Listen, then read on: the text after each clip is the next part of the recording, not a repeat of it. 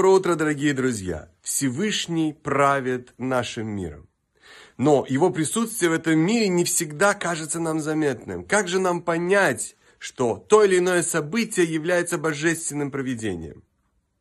Мы можем это ощутить тогда, когда представляем себе, что не может быть его проявлением. А это доступно каждому.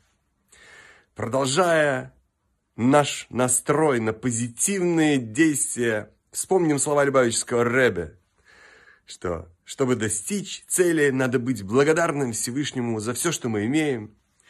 Надо добиваться цели, несмотря ни на что, и не сдаваться.